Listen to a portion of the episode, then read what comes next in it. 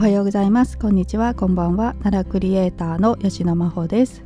えー、今日はですね橿原市にあるおふさ観音さんの提灯祭りについてのお話をねしていこうかなと思っております。えーと、私ですね何回か前の配信の最後の方で、えー、今気になる奈良の話題ということでこの提灯祭りのねことをご紹介させていただいたんですが、えー、先日ね奈良に帰郷した際にですねあのおふさ観音さん立ち寄らせていただきましたので、え実際にね、まあ、行ってみてどんな感じだったのかなっていうのをねお話ししたいなと思っております。はいでえーと、その時の配信の中でねお話ししたので若干内容をかぶるとは思うんですけどもう一度ねあの、えー、提灯祭りってどういったものかというのをねまずご紹介したいなと思うんですけれども。えーと、このおふさ観音さんといえばですね、えーと、有名なのがバラ祭りとあと風鈴祭りですね。で、えーと、バラ祭りがね春と秋もされてましたかね春と秋だったと思うんです。はい、で、えー、と風鈴祭りは夏ということで、えー、まあ、冬はねあのそういったお祭り何もされてなかったんですが、えー、今年の12月1日からですね、え新たにこの提灯祭りというのを始められました。はいでえーと、期間なんですけれども来年の5月7日の日曜日までということです。はい、でこの期間中はですね境内に、あのー、所狭しとね、えー、1000個以上の提灯が吊り下げられているということでですね、あのー、ぜひね、あのー、不思議な雰囲気になってますので皆さんねあの機会があれば行っていただきたいと思うんですけれどもね。はいえーと、私ね、あのえー、そうだなごめんなさいちょっと話前後しますね。ごめんなさい戻ります。えー、とあのー、このずっとね期間中祭り開催されててねお昼に行くと提灯ぶら下がってるの見られるんですけれども、えー、期間中の、え、月に4日程度なんですけれども、え、その4日だけはですね夜間拝観の日というのがあります。はい、で12月はねもう終わってしまったというかもうね年の瀬なんでもうされてないんですけど、えー、1月がまだえー、1月だけですね。1月は予定発表されてて1月が7日の土曜日8日の日曜日あと21日土曜日22日日曜日ということでねこの4日間夜間拝観行われます、まあ、2月以降はねまだ予定出てないんですが、まあ、決まり次第ホームページとかですねあとおふさ観音さんね、えーとインスタグラムされてますのでそちらで発表されるということです。はい、で私はねこの12月17日土曜日のね夜間拝観へ行ってきました。はい、ですのでねお昼どんな雰囲気かっていうのはちょっと分かんないんですけどね。今日だからあの夜のね夜間拝観の様子お話しするという感じですが、はい、でこの夜間拝観の日はですね、えーと、普段ねおふさ観音さんって5時で閉門されるんですけれども、えー、9時まで、えー、開けておられます。はい、で本堂の、ね、夜間拝観もできるということで、まあ、本堂拝観料300円ですけれどもね、はい、こちらもできます。はい、あとねあの期間中はね社務所の方で提灯祭りのね期間限定の御朱印を受けておられるということであの御朱印ね集められてる方は是非ねこの期間中限定のね提灯祭りの御朱印いただくのもいいかなと思いますね。はいであとねあのおふさ観音さんの本堂の裏手の方にですね砂防おふさというねお茶屋さんがあるんですけれどもこちらもね普段多分5時とか、まあ、ラストオーダー4時半とかなのかな？はいなんですが、えー、この夜間拝観の日はですね、え、午前10時から午後8時半まで営業されているということですね。とラストオーダーが午後8時と、はい、いうことで、えーとまあ、そうか準備期間もあって午後3時半から午後5時は準備中ということですね。はい、という感じで、えー、営業されています。はい、で、えーと、私もね行かせていただいたんですが、えー、このね12月17日ね雨が降っててあんまり天気が良くなかったんですよ。まあ、できればね、あのー、晴れた日に行きたいなとは思ってたんですけれども、まあ、予定合う日がこの日しかなくてですね、え、行ってきたんですが、まあ、雨だしねあのまだ提灯祭りってそれほど知られてないんじゃないかなという私の勝手なあの認識だったんですがあのツイッターとか見ててもねそんなに写真たくさんまだ上がってなかったので、えー、ね、始められたばっかりのお祭りということでこれからどんどんね人が、えー、認知して増えてくるお祭りというね私の認識でそんなに人いないんじゃないかなと思って行ったんですけどもうね行ったら結構ね駐車場埋まってましたね。あのおふさ観音さんって駐車場が4つあるんですよ。でえ、ー、とあのお寺の周りにね東側と南と西側にちょっと小さめのね駐車場3つとあと,、えーと、東側に離れたところに第2駐車場っていうのがあるんですけど、まあ、そちらわかんないんですけどねあのお寺に近い方の駐車場はもう結構埋まってました。はい、で私もなんとかね空いてるところを見つけて止めて行ったという感じですね。はい、だからまあこれから先ねもっともっとあので知名度上がってきたら人がさらに増えるんじゃないかなという、ね、第二駐車場まで行って止めないと止めれなくなるんじゃないかなと、はい、そういう印象でしたね。はい。はい、で、えーと、この日雨だったので私傘をね差していったんですけど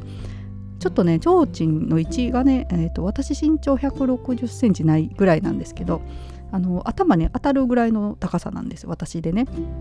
だったと思います。多分。もうちょっと、うん、高かったかな。すいません、えー、でまあ傘さしたらね確実に提灯に当たっちゃうんですよ。なのであの境内ね散策するにはですね、まあ、傘あんまりさせないと。場所によったらねさして歩けるところもあるんですけど、まあ、だからささずに私あのフード付きのね服着てたのでそのフードをかぶって写真撮ってたんですけどあの傘がないとねあのカメラのレンズに水滴がつくんですよ雨ので だからちょっと撮りづらいなっていう感じ、まあ、傘さしながら撮るのも大変ですけどね、はい、だからあのねやはりあの写真撮影される方はですね晴れの日を選ばれた方がいいかなっていう印象でしたね。でえっ、とまあ C ってねその雨の日の方がいいっていうシチュエーションだだと、え日本語おかしいな。雨の日がいいいいっていう部分だとあの地面がね雨で結構濡れてるので光が反射するんですよね。提灯のね。だからそれはまた晴れの日とは違う風景が撮れるのかなっていうのはね思いましたけどまあ晴れの日にねいたわけじゃないので比較できないんですけどね。まあまあでもそれぐらいかなと、まあ、雪の日とかだったらね雰囲気また違うと思いますけどね。雨の日はやっぱりうんちょっと足元もねあの土なのでぐちゃぐちゃってなってますのではいあの行かれるんだったら長靴とかね履いていった方がいいかなっていう感じでしたね。もうあの私運動靴で行きましたけどこうズリズリってなる感じでしたね。はい。はい、で、えーとまあ、境内ね中入らせていただいたんですが、まあ、外からね見る風景もすごくいいんですあの三門越しにね三門をフレームにしてこう境内見るのも、えー、すごく幻想的な雰囲気だったんですが、まあ、中入るとね一面提灯で本当に不思議な感じがしました。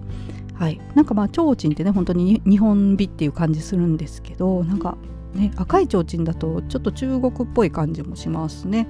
はい、でそれを見ながらですね本当にあの風景にね圧倒されながらずっと境内歩きましてで、えーと、本堂の前にある社務所というか受付のところはあの屋根屋根があるんですけど、はい、そこであの、まあ、ちょっといろいろと写真撮ったりね休憩したりしてたんですが、えーと、その受付の前のところにも提灯がね天井にぶら下がってるんですけどその提灯ってねライトがついてなかったんですよね。